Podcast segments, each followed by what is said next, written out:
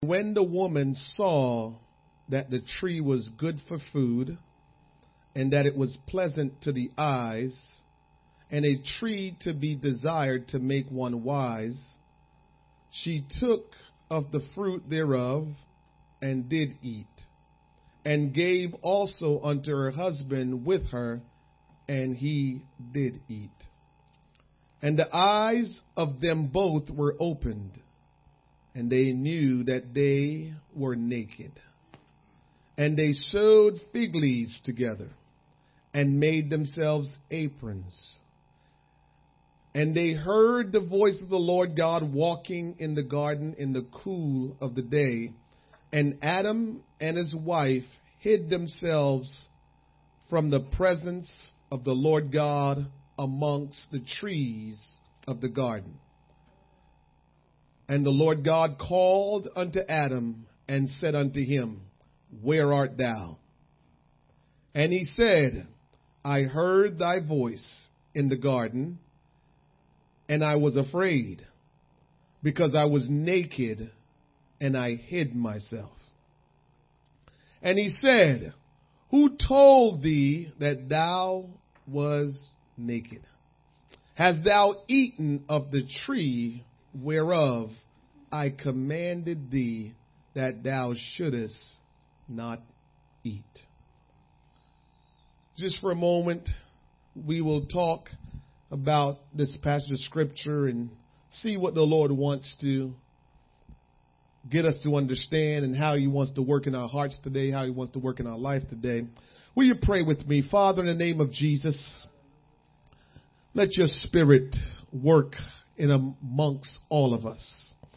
We need your spirit, Lord God, to speak to us. We need for you, Lord God, to move upon us in a divine way. We need, Lord God, for us to come out of the state of complacency. We need something to change in our life, Lord God. Something that will cause us, Lord God, to draw nigh unto thee. Something, Lord God, that will cause us to seek after thee. Something that will cause us to walk with thee. Something that will cause us, Lord God, to do the things that please thee something that will cause us, Lord God, to allow the, the, the light of Christ to shine brightly in us that men can see our good works and glorify the Father which is in heaven. We need, oh God, for the miraculous power of God to work in us and through us. And we need to see the will of God be done in us and amongst us and in this world, Lord God. Today I pray that the miracle working power of the Almighty God will work mightily in our midst and that God we can walk away from this place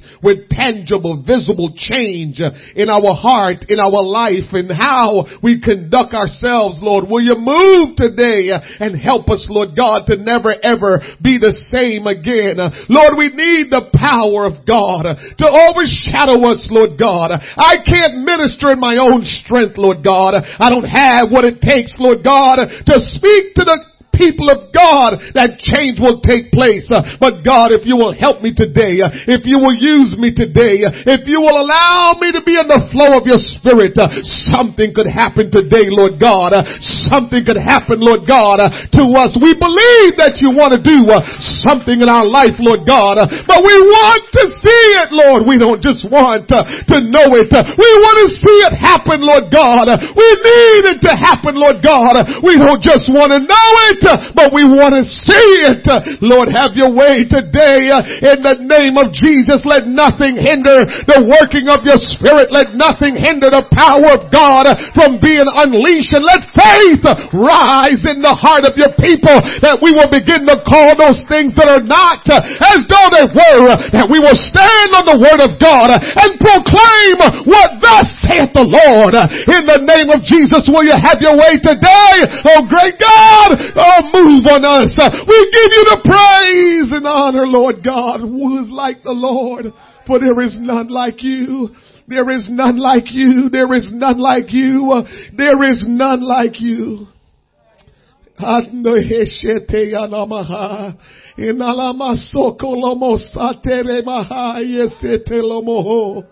In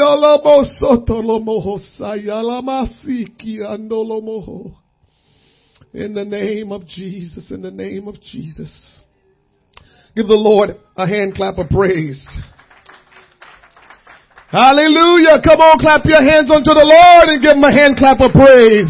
God is great and greatly to be praised. Amen. You may be seated. Sometimes the body don't cooperate, but I don't let the body control me all the time. Put a caveat all the time because boy, sometimes we do let the body get the best of us. But I try not to let the body control me all the time. And so I try to push through in spite of how I feel. I woke up uh, a couple mornings ago and the Lord gave me a thought and uh, could be a disturbing thought. And I just went straight down to get my Bible as the Lord gave me a thought to begin to see what he wanted to say to us. And this is the thought that the Lord gave to me a few mornings ago that he wanted me to preach here this morning. You can run, but you can't hide. Woke me up with a clear, clear thought. You can run, but you can't hide. You can run, but you can't hide. Won't you tell your neighbor, you can run, but you can't hide. Tell your other neighbor, you can run, but you can't hide.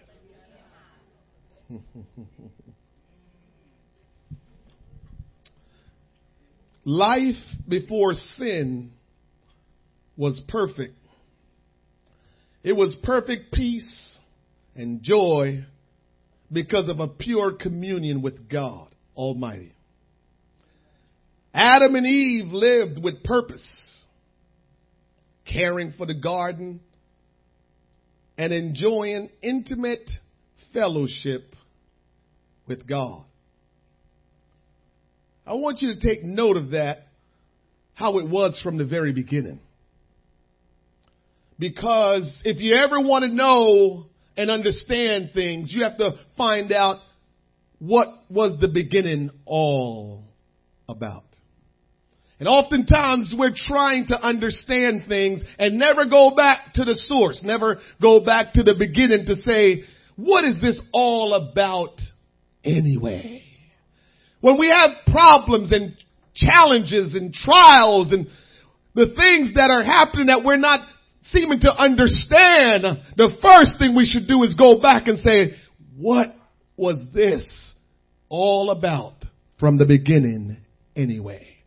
If we never do that, we will never get total and complete understanding of what is truly happening and how can we make sure things are rightly in order. So in the beginning, they had perfect peace and joy and communion with God. They had intimate fellowship with God. Their prayer life was full of communion with God in the garden every day. Every day. That's what it was in the beginning. Before sin. Before all the troubles before life just took this turn. That's how it was in the beginning. I'll tell you a secret. What they talk about the dash, you ever heard the little dash poem? That a life has a beginning and it has an end, but what really happens is the dash. What really counts is the dash. The time you spent living from the beginning to the end. That's the dash. So you were born in 1968 and you died in whatever the date is. The bottom line is from 68 to whatever the death time is. What did you do? Because really that's what we're coming together, at that funeral to celebrate at that time, the dash. That life. And so we need to understand what was life about from the very beginning so we can have a true understanding of what life supposed to be about today. Because life has took a difficult turn. Uh-huh. That perfect place and perfect peace and joy and, and intimate communion with God. They chose a difficult path by their disobedience against God. So life was great. Life was perfect. There was nothing to worry about. Nothing to stress about. They didn't have to do anything. Life was just wonderful. All Adam had to do was care for the garden, for the garden. And who knows what kind of work that was because everything was perfect from the beginning. So how much care did he have to provide to the garden? Life was perfect. But then they disobeyed God. And that just changed everything. Changed everything. Uh huh. God could have made humans to be robots. You hear me say that all the time. God could have made us to be robots with no will but to please Him like the angels. The angels don't have their own will. They do what God tells them and so they do what God commands them to do. And so God tells them and they do it. They have no will. They just have to just go and do what God tells them. Yeah, we know some broke away and started doing their own thing, but we'll preach about that another time. But the ones that remain with the Lord, they, they, they just do what God tells them. Uh huh. Instead of God making us robots like angels, He chose to create us in His image. Somebody say, thank you, Jesus. With the power of reasoning and ability to freely choose what and whom we will love and serve. God didn't create us like angels. He didn't create us like robots. He didn't create us to not have our own will to choose what we would and what we would not. He gave us that free will so we can choose what we will and not. Listen to this next statement because it's very important. The power of choice only exists if there is or were the option to choose something other than God. So we're wondering why are we even had the situation where we had to choose because that's the only way you have free will. If there is no other choice, then you would have to just choose God by default. If there was no other choice, then you had to become like the angels and not really have your own will. You just had to choose God by default. If that's the case, then that word that we know that's called L-O-V-E wouldn't really be what it is today, L-O-V-E. Because when you are forced to do something, when you don't have a choice but to do something, you can't exercise whether you love or you don't. Yesterday we were at a wedding and I love what the, the pastor said when he was, uh, uh, doing the, the, the, the, officiating of the ceremony. He said to the bride and the groom, at this point of marriage, that you're getting ready to enter into marriage, at this point, they weren't married yet. He said, you're choosing to get married. You're choosing to love one another. But after you enter into this covenant, forget about the choice. You live by commitment. I love that. It's the same thing because marriage is supposed to be the thing that teach us about the church relationship with God. So you choose God, but after you do, it's a commitment to God. You don't have to choose anymore because you took the time out to choose God. People want to choose God today and tomorrow choose something else choose God next week and then the following week choose something else. And that's not the way a choice and commitment, a marriage, that's not the way it works. And so God gave us the power of choice to choose whether or not we will love him and serve him or we won't. That's what it was from the beginning, and it's still the very same way today. When preachers preach, when you come to church, it's still all about that choice. Did you make the choice to serve and obey God or to obey and serve God or to love God and serve God? Did you make that choice? And if you did, then what? And so God didn't make us like angels. He didn't make us to be robots.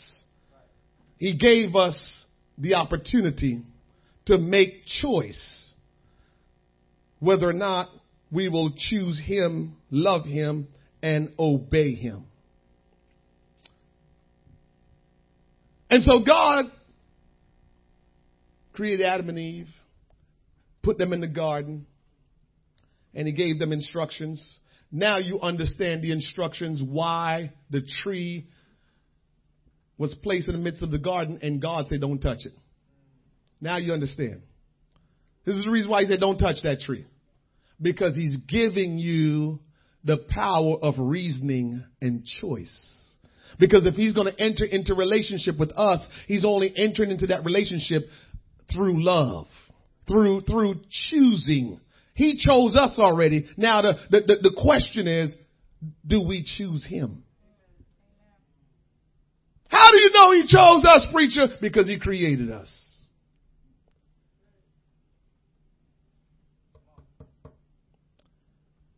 And so he placed them in the garden and told them, all the trees freely eat. This one you don't eat. We get caught up in a lot of that, but now you know the only reason why he said that. Power of choice and reasoning. He needed you to have that. He needed you to decide if you want to obey and serve God, if you wanted to love God and serve God. Did you want to do that or you don't want to do that? This is why, even when I started out on this journey to say that I'm going to obey God and do what He tells me in Pastor's Church, I, I, I made a decision a long time ago. I will not manipulate. I will not try to sway you to do anything in God, but I will preach the Word of God to you so you can make the choice. Did God try to sway Adam and Eve when He put the tree in the midst of the garden? Or did He just put it there and says, don't eat that, eat all the other stuff? He even gave instruction. He said, if you eat of that tree, you'll surely die. I learned a little parenting skill real quick from God. In case you want it, I'll throw it out to you give it to you. Always set the boundaries before you discipline. Don't discipline and you didn't have boundaries. Make sure the children know these are the boundaries. This is what you can do. This is what you can't do. And so when they do or do not, then you can operate as you should. That's how God established it. He says, don't eat of that tree, but all the other trees you can eat. If you disobey me, eat of that tree, here's what's going to happen to you. But if you eat all of this, everything will be good.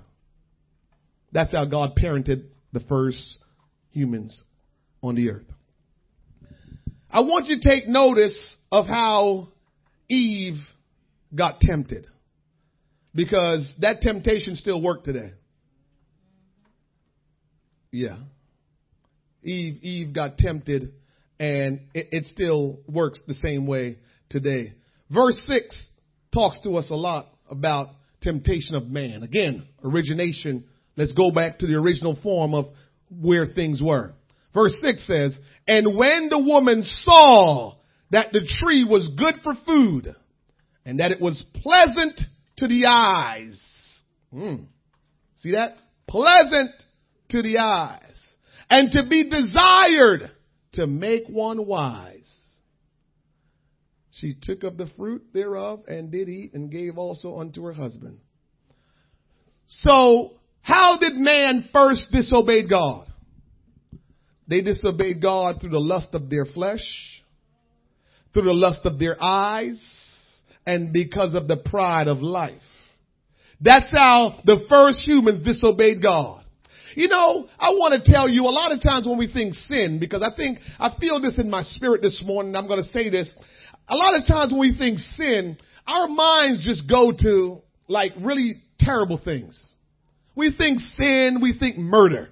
We think sin, we think uh, doing something really horrible to someone. We think sin, we think, uh, you know, just doing some cruel stuff that we can look at today and say, oh man, they're just terrible. How could they ever do something like that? We think sin, we think somebody cursing someone out. Sin is just like ruckus living and drinking and smoking and, and just living a, just a, a life out of control. When we think sin, that's what we're thinking. Uh huh. God want me to talk to you about that this morning. That's why you're quiet. And so because we think that the sin that we're committing, we are not really paying it a full attention like it's really sin. So our sins for us good people isn't really sin. Those people that are drinking and smoking and carrying on and partying, those people that are lying and stealing and murdering, those people that are doing things, selling drugs and all, those are the real people that sinning. We don't really sin. Uh huh. I think we don't realize that we, we, we sin, but, but we don't consider our sin sin because we go to church. And we're not murdering nobody. And we're not cussing anybody out. And we're not drinking. And we're not partying. And we're not smoking marijuana. And we're not selling drugs. And we're not murdering anybody. We're, we're saying we're okay. We're not that bad. We're not committing sin. Look at that one and look at that one. The very first sin. The original sin is just easy, simple disobedience to God. we, we, we tend to look at this sin like it's this gigantic thing. Oh my God, I got, you know, I gotta go repent. No, no, no. Sin is the simplest disobedience to God. So now let's look at ourselves. Sin is when you're supposed to pray and you don't pray. Sin is when you're supposed to worship God and you don't worship God. Sin is when you're supposed to get into the house of the Lord and you don't go. Oh, somebody help me this morning and I'll show it to you before we're over with today. But sin is simple disobedience to God. And we never want to admit that we sin because we're saying, I'm not fornicating. I'm not committing adultery. I'm not stabbing nobody. I'm not stealing from anybody. I'm not selling drugs. I'm re- I really don't drink all the time. And we go all the way down the road and we name all the stuff we don't do. So we're not really sinning. And God is saying, did you see what happened? That first sin is just a little disobedient. The tree was right there and all the other trees they can have. And I told them, don't eat of the tree. And they ate of the tree. Eating of all things, eating, and I sinned against God? So it's time that we start examining ourselves and say, have I been sinning against God? And just been overlooking it? Have, have I been sinning and just calling it something else? Have I been doing wrong in the sight of God, but because of all the chaos and the wrong all around the world, I didn't even think about mine because look at me. I'm not no bad person. I don't treat people wrong. I don't go to places I shouldn't go. I do what I'm supposed to do. So I really didn't pay attention to any little thing that you will call sin, preacher. Well, it's not what I would call sin. It's what God will call sin. So the original way of sinning is you lust with your flesh. The Bible says the woman saw that the tree was good for food. So the first thing that gets you to mess up is what you see. Be careful, little eyes, what you see. Be careful, little eyes, what you see. Now, y'all remember my story when I said now. I try not to go to the beach. Now you understand. I, I didn't say you don't go to, I'm not telling you not to go to the beach. And I didn't tell you that sin. It's sinful to go to beach. Please don't get me all messed up and say, oh, that church tell you don't go to the beach. I did not say that. I said, I try not to go to the beach. Why? Be careful, little eyes, what you see. Some of you might say, I can see stuff and I don't care. Good for you. I know how the human system work. And you will see something, and probably at that time, you're going to act like you didn't see it. All of a sudden, one day out of the blues, you, that, that thought just washed back over you. Remember that? Because you're not in control of this stuff. The devil is at work. And we're thinking, ah. So I try to be careful of what I see. Even in the mall. So I just heard somebody say, yeah, I mean, that happened. I mean, so then preach, you're not going to go to the mall? I didn't say that. I just say I'm just trying to be careful of what I see. If I go to the beach, I try to go at the time where everybody's not at the beach. Very few people not at the beach, okay? If I, if I, if I, if I can make it out, I try to go before everybody's there and keep my head straight. And when I go to the mall in the summertime, I try to go and keep my head straight. Be careful, little eyes, what you see. Because I'm reading my Bible and I'm trying to live for God. So I know what the first way of temptation, how it worked. Mm-hmm. So Eve didn't just go and pick the fruit. The woman saw that the tree was good for food. Woo. That's the tree God said we shouldn't touch. What is he thinking? Let me try that fruit there. So she lusted after the tree because of what she desired. Her flesh wanted it. Then the Bible says it was pleasant to the eyes. So not only that her flesh desired it, but it looked good. It looked good. Everybody got in their mind what looked good to them. Beauty is in the eyes of the beholder. What you might not think look good, somebody else think look good. So you can't say, I don't know what you see. That's what you see that is nothing, but I see that is something. So everybody see it differently. And so Eve said, not only do I desire it, but man, look at it. Looks good. And then she had a desire for it because she thought it was going to make her wise. Huh. That was true and false. It was going to make her know something that she didn't know. Sin make you know something you didn't know.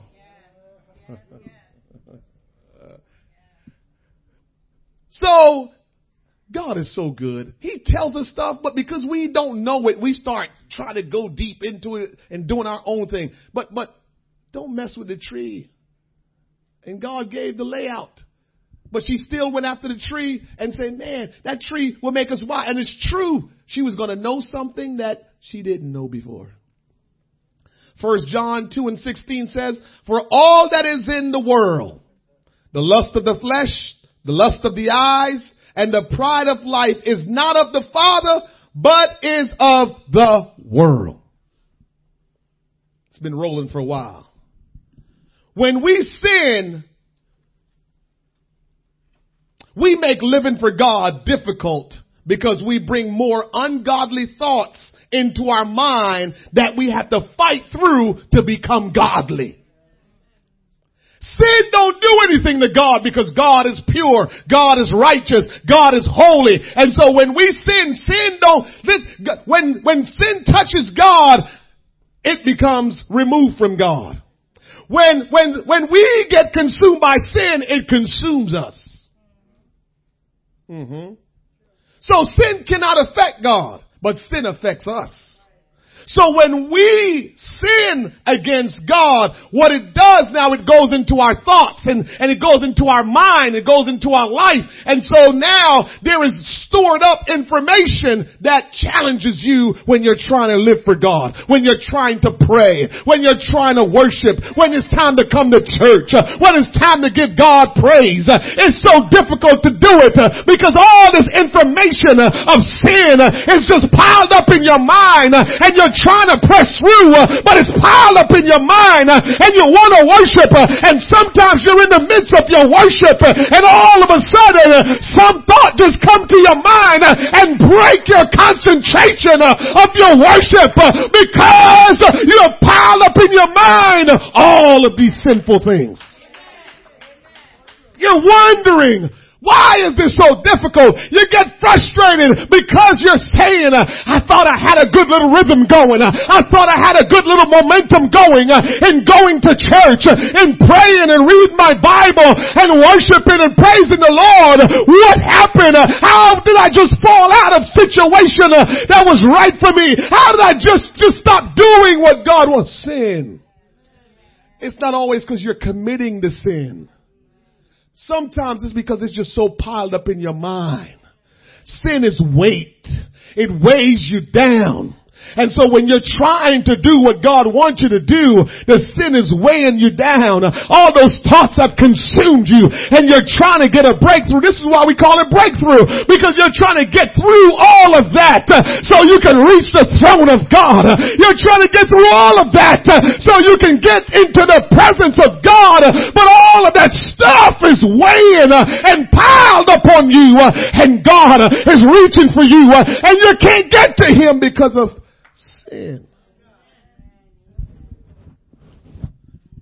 You can run, but you can't hide. So we have to be careful what we allow to get into our mind. We have to be careful the little things that we do and we call it, oh, it's no big deal. It's not a sin. I don't see what's wrong with that. You want me to tell you what's wrong with that? It's not pleasing unto God. That, that's, it's just that simple. And so we negotiate in our mind what we think is wrong with that or not wrong with that. What's the big deal? I don't see what's wrong with that. God is a loving God. He doesn't mind if blah, blah, blah, blah, blah. And what we don't understand is whatever God is telling us, however God is trying to instruct us, it's all for our own good of things we don't know that's coming, that God know will come if we don't do what He's telling us. We overlook them and we think, eh, I don't see what's wrong with that.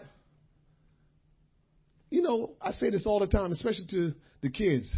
Why you gotta find out? Why don't you just sometimes just listen to somebody that knows it? You heard me talk about the other day that, you know, we're trying our best to live for God smarter, not harder. I don't know if anybody caught that. We're trying to live for God smarter, not harder. That's what you think you're trying to do. There's no such thing. In our world, you can work smarter, not harder. In God's kingdom, there's no such thing as living for God smarter, not harder. but I think that we have kind of succumbed to that thought in the world and in the kingdom of God and it's twisting us all the way up because you can't live for God smarter, not harder. You have to live for God the way He says. It's, it's, it's, you can't be smarter about it. You just do what he says. There is no way to live for God smarter and not harder. So we're trying to live for God smarter. You want me to tell you how we try to live for God smarter, and not harder? I'm going to step on some toes today. I'm going to look right into the um, Facebook. Oh, it snowed last night. I don't feel like cleaning my car off this morning. Ooh, you know what we can do? We can just stay home and watch Facebook Live. That's smarter, not harder. All y'all that want to put on your shoes, your boots, and put on coat and walk in and go to the building, hey, what's the big deal? I can stay home and get the same word y'all getting. That's smarter, not harder. I'm telling you, that's what we're doing. We brought the same mindset into the church that God is saying, are you kidding me? And I think some more snow gonna come down later anyway. We might as well just stay home and just, you know, we can shout better in our pajamas anyway. Smarter, not harder. That's what we're telling ourselves. And so we stay home and chill. That's just one example of what I mean by smart and not hard. And some of us don't come to Bible study on Thursdays because guess why? I can just go on the internet and listen to the Bible study. And you probably haven't gotten to it yet. Smarter, not harder. And those are not the things that God said. When God created and, and, and, and established all of this, there was no Facebook. So we can say, well, you know, God allowed man to mind to create Facebook, so we got to use Facebook. Yeah, we're using it to get the word out to people that's not Christians. People that we're trying to reach, not the people that are already reached. Remember what I said? Once you make that choice and enter into that relationship with God, it's now a commitment. The people that have not made that choice to enter into relationship with God, I'm trying to reach them. Did, did, did, you understand what I'm saying? So that's why Facebook Live goes on because you want to give everybody an opportunity to hear the gospel so they can make a decision, they can make a choice to enter into relationship with Jesus Christ. Those of us that have made that choice and we're now in relationship with Him through being born again of the water and of the Spirit, guess what? It's commitment, baby. It's commitment. For you good people that's married, when your spouse get on your nerves, what you do? Don't go home? Commitment say, I go home. Commitment don't say, he got on my nerves so much, I am not going back to that house. That's what we do our relationship with God. I enter into relationship with him. I chose God, but commitment say, I don't feel like doing that today. What if God say to us when we want him, I don't feel like doing that today. Our natural instinct when we sin is to cover it up. Hide it. So no one knows. However, you don't have power to deal with sin. When you do wrong, you don't have the ability to deal with it. Only God can deal with sin. So when we sin against God, we can try our best to cover it up all we want. But guess what? You can't cover nothing up. You can't handle nothing because only God can deal with sin. Mm-hmm. Yes. Only God can make people see you differently than how they see you after you messed up. Explain it so you understand it because sometimes you might miss what I'm saying. So you went ahead and you did something, you sinned against God, and you don't think anybody know you try to cover it up. And you think, I think I did a good job covering it up. Somehow it gets out. Now, people start talking about you. People start giving you side eyed. You can't do nothing about that.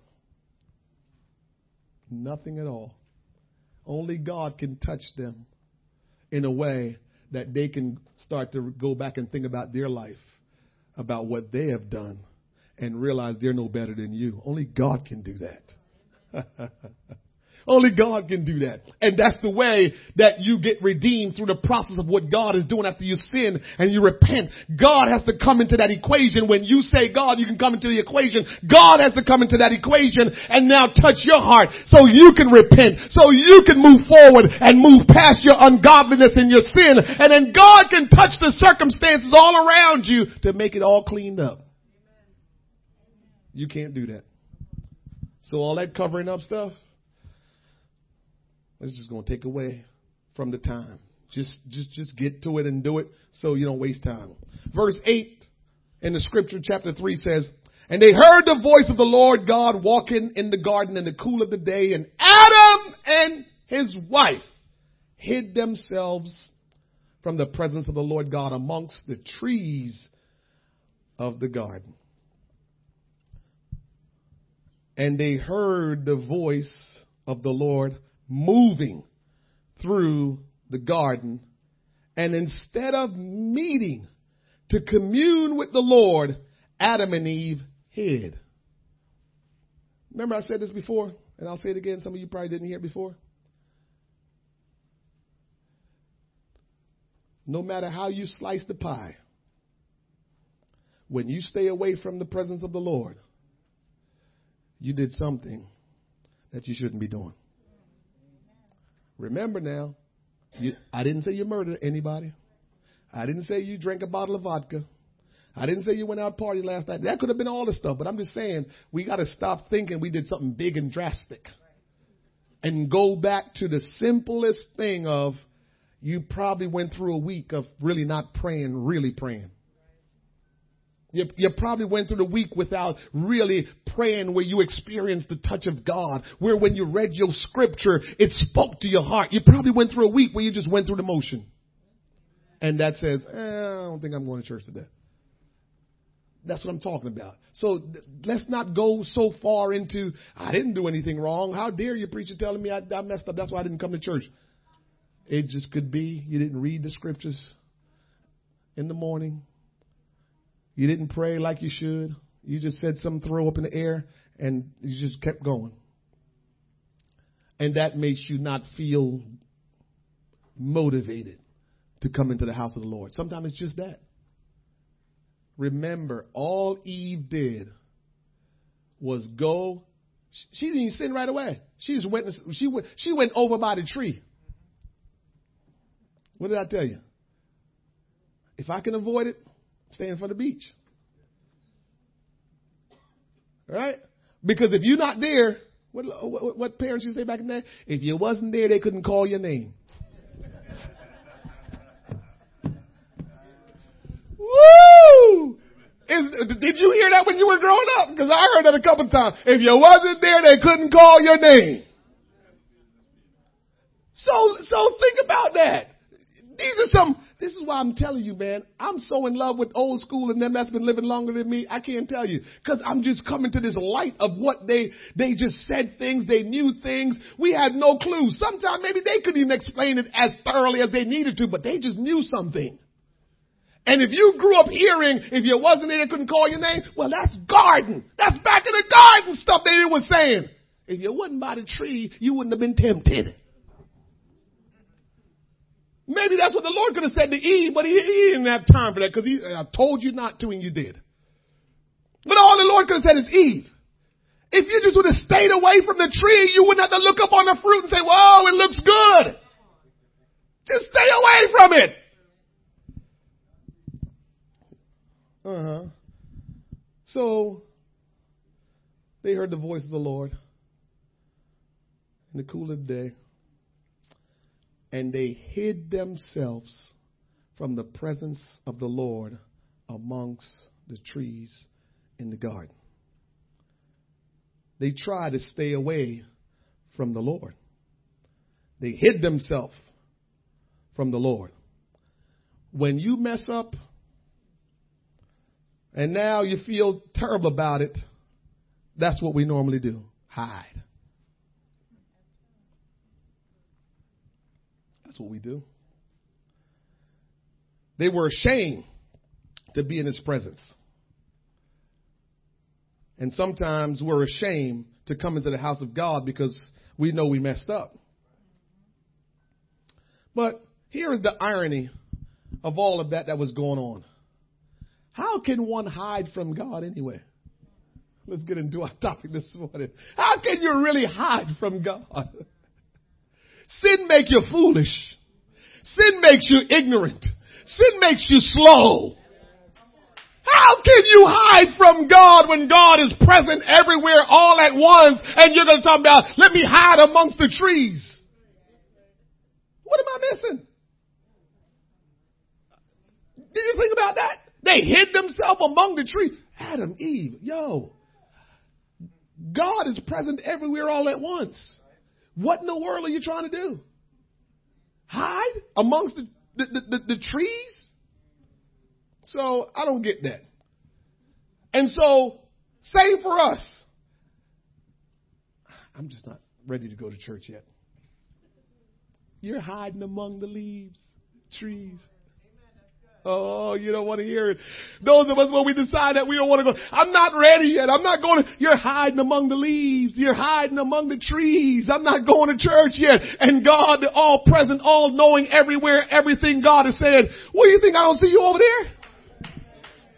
What do you think? You gotta go into that building for me to see where you are? I know where you are and if you go or you don't, I can locate you. Hiding among the trees. I ain't going to church today. Okay, so now that you stayed home or now that you had to do something else, what you think? God didn't see you?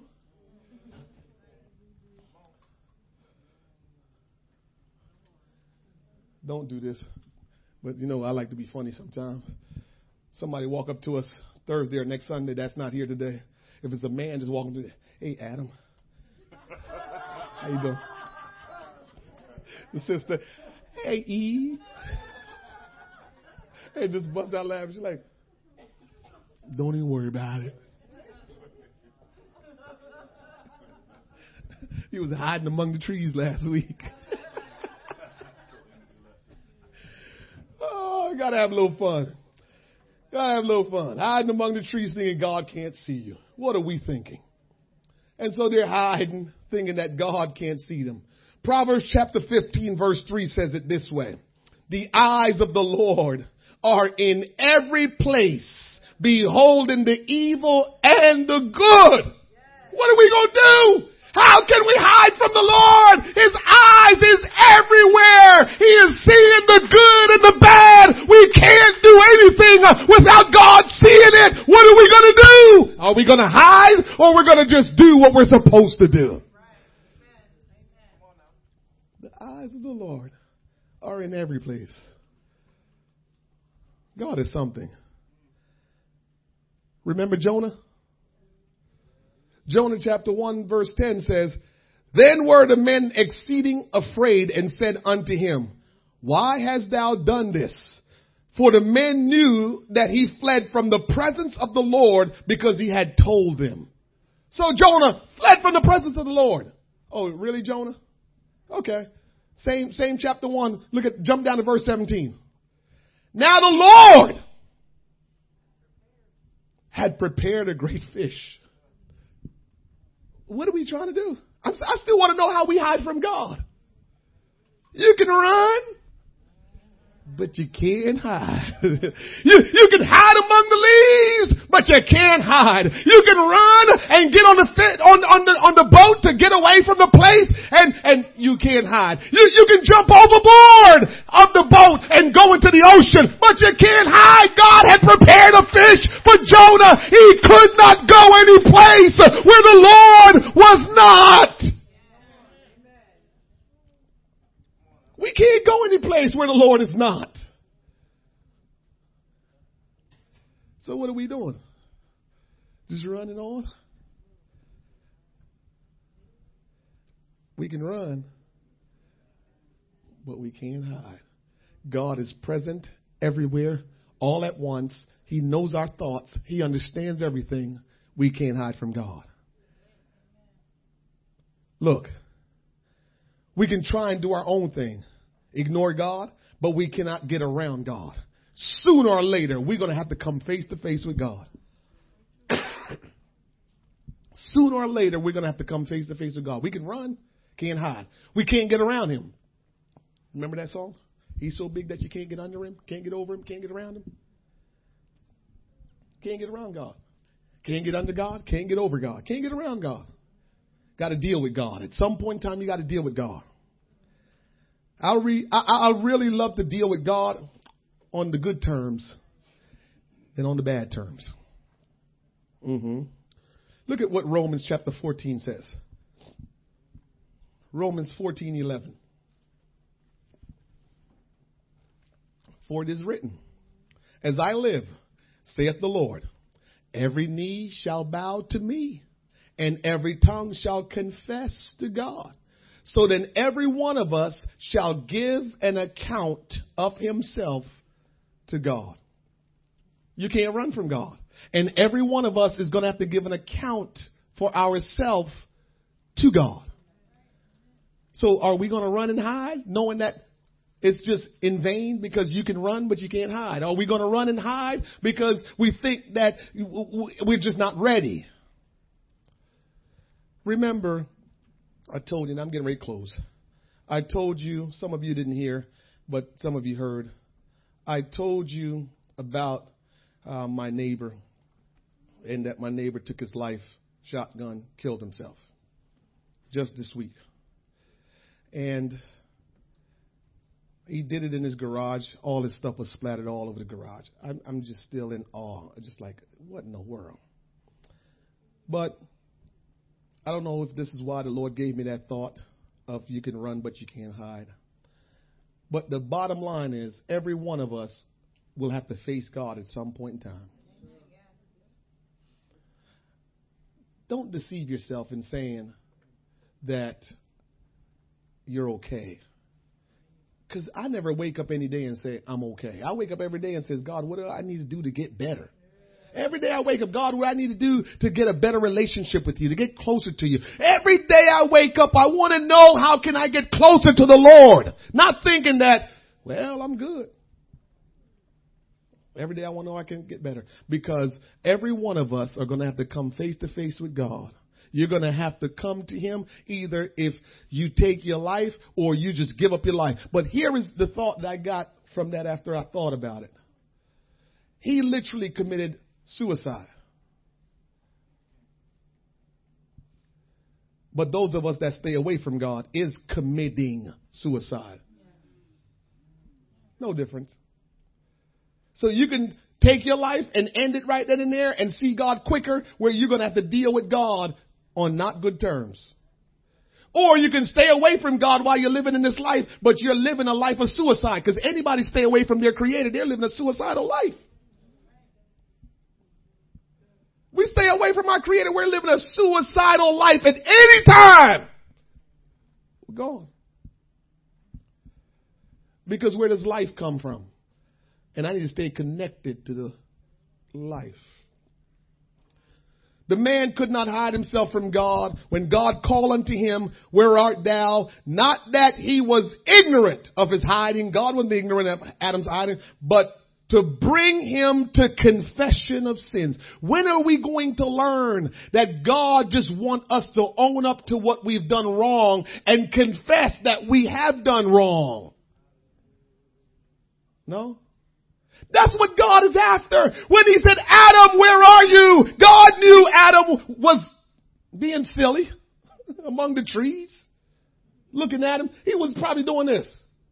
Adam, where are you? And Adam down there among the trees and he's looking at him.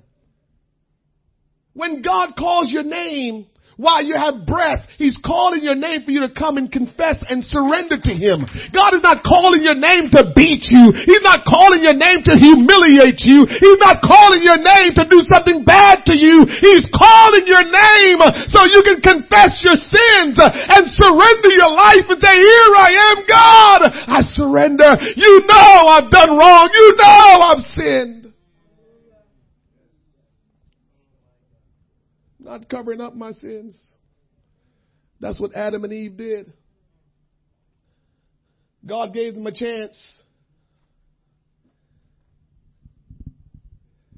to come forward and confess their sins.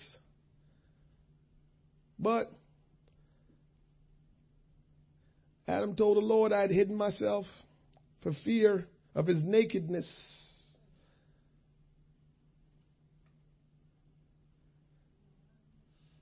Here's a good one. This is what Adam did that we're doing today. I'm there. Listen to this. Adam mm, was more concerned about the look than he was that he sinned against God. That's us. We do wrong. We sin against God and we're worried about who knows more than we are that he knows. So we mess up and instead of us running to God because he's the first one to call our names, instead of running to God and say, God, I've sinned. I just messed up. Guess what? We start the cover up right away. And we start working on the cover up. Because why? We don't want people to know. We don't want people to have a bad look of us. We don't, we don't want it to get out so we can look bad. And we worry more about what people think when we do wrong as opposed to what God thinks. That should go home. That should go home. Because that's the real issue that we have. It's, it's, it's, I don't know how God feels about this, but it, it, it just can't be good how God feels about this, that we're more concerned about what people think than our eternal life, than our relationship with God. Because when we want, if, the only way we're gonna get to heaven is when we confess our sins, we repent of them, and we seek God, and we seek His presence. That's how we get to heaven, and it doesn't matter who knew you messed up, who knew you sinned. It doesn't matter as long as you make it right with God. But somehow we've held on to, does so and so know? Oh man. So and so knew. Oh, does so and so know? Oh man. And God is sitting there like, can so and so forgive you your sins? Can so and so get you into heaven?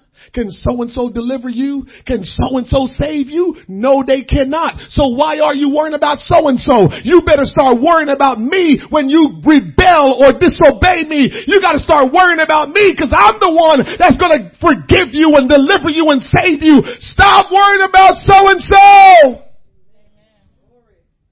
We're worrying about so and so.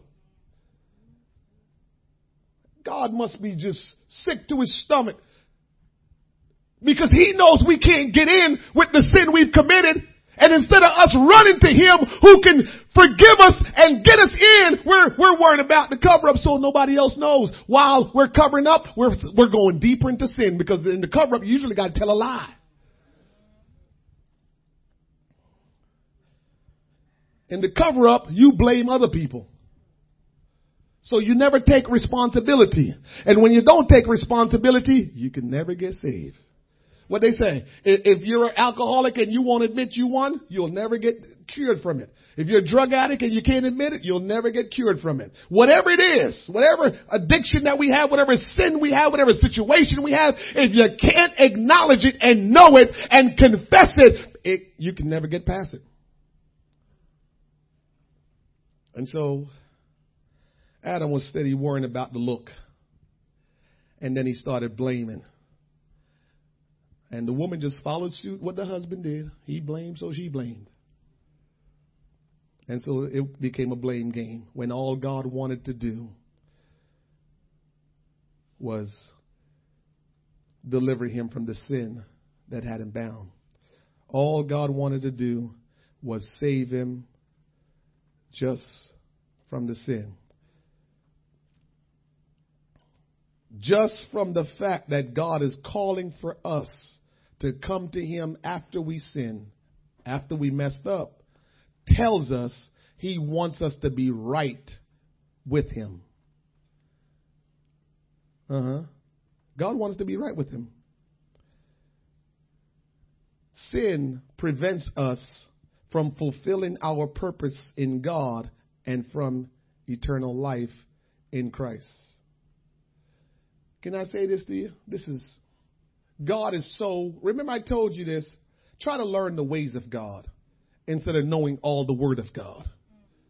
Because you will never know all the Word of God. None of us will. But when you understand how He operates, you will always know what to do. Case in point, when they sinned, Adam didn't go looking for God. God, where are you? I just messed up. God, I'm at the spot where we always meet. I just messed up. Where are you? Adam didn't do that. As soon as he sinned, the voice of the Lord came after him. Adam, where are you? Because that's the kind of God we serve.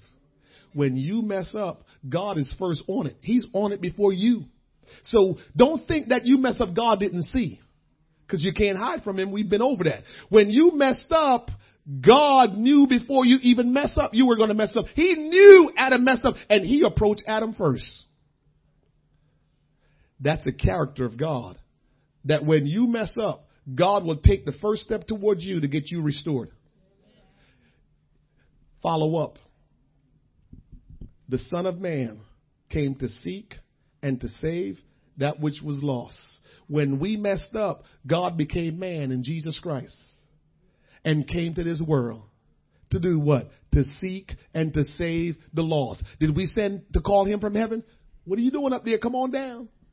Or did he look down and say, they need me? And so I'm going to become a human so they can have me as their sacrifice.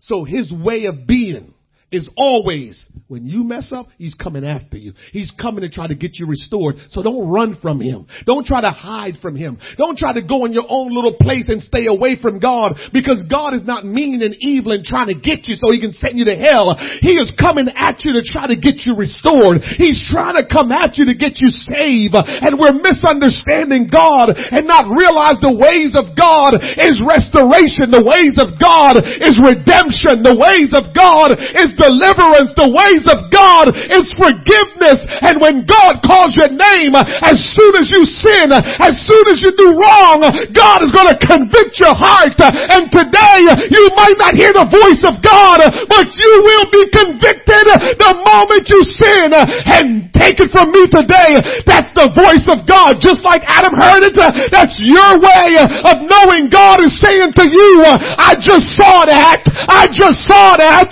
but I want want you to come to me right now so I can deliver you and forgive you of your sins. The Son of Man came to seek and to save that which was lost and he did it back in the garden and he's doing it today.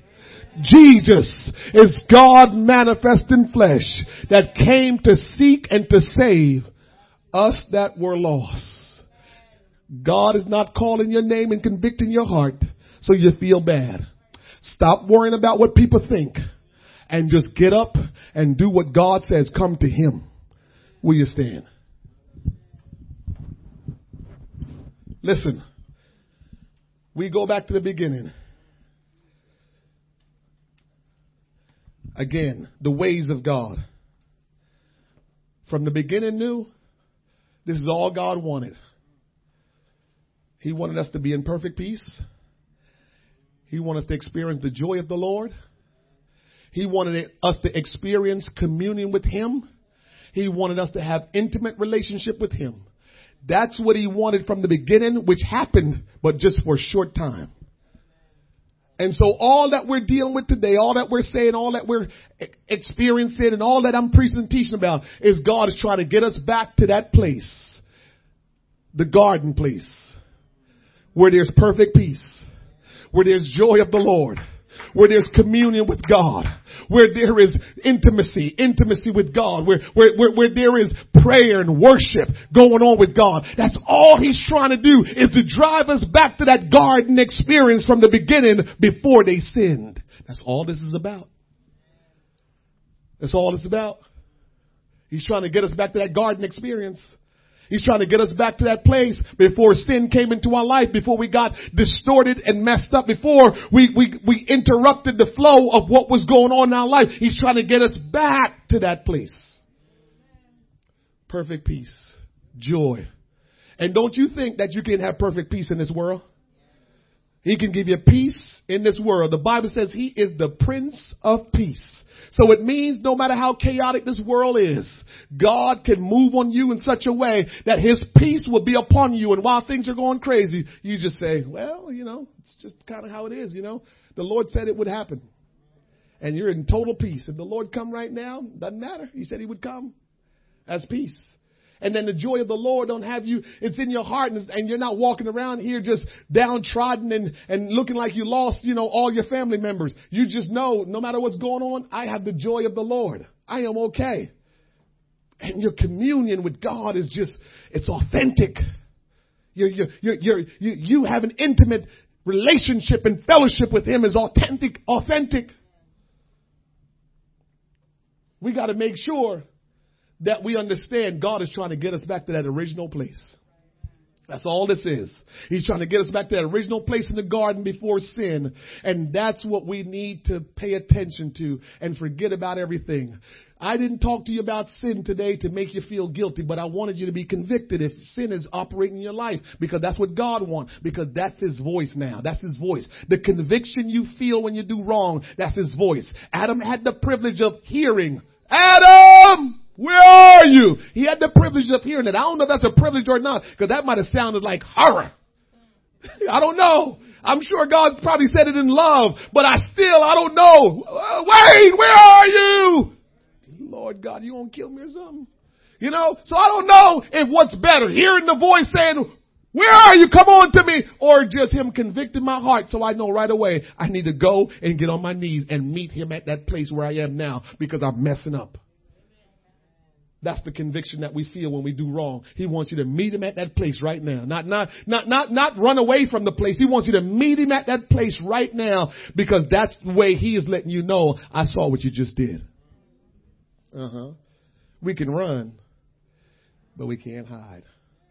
And so if we will just take some time today before we get out of here and just seek the Lord and make it right with him that you can walk out of here today and knowing you made it right with the Lord. It doesn't matter what nobody think about you. And you got to get over what people think. You got to worry, not worry about nobody but yourself. Because we don't know what's going on in people's mind. We don't know what's going on in people's life. We just know what's going on in ours. And sometimes we think we know with people and we're trying to make an assessment. What good is that going to do anyway? Might as well make an assessment of your own self. And that's what we need to do. So let's take a moment real quick, or not so real quick, and let the Lord have his way in your thoughts. Just you seeking God, confessing your sins, repenting of your sins, surrendering yourself to God, and getting into communion with him, into worship with him. Father, in the name of Jesus, we thank you for this opportunity, this privilege, Lord God, to hear of your word.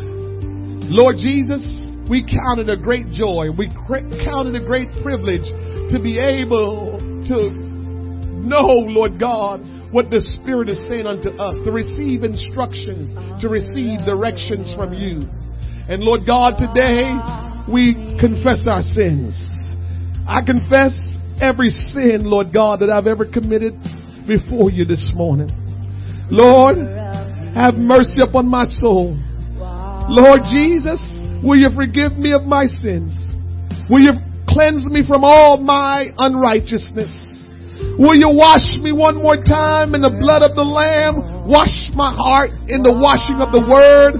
Wash my mind by the washing of the Word and cleanse me that I may be whole, that I may be clean. Lord, I want to truly be redeemed, Lord God. I don't want to think that I am when I'm not, Lord God. Lord, I am not going to allow myself to worry about what others may think of me, Lord God, when it's pertaining to my right relationship with you, Lord God. And so today, Lord Jesus, uh, I call upon your name and say, Lord Jesus, will you save me? Will you save me from me, Lord God? Will you save me from destruction, Lord? Will you cover me again, Lord God, that I may be kept by your power, that I may be kept by your strength, Lord God. Today, Lord Jesus, I pray that you have your way in my thoughts. I want my mind to be, oh God, filled with the Word of God. I want my thoughts, Lord God, to be the thoughts that you put into it, Lord God. I want to be right with you. And Lord, I pray that the will of God may be done in my life, Lord. I want to be in fellowship, Lord God. I want to be in communion with you, Lord Jesus.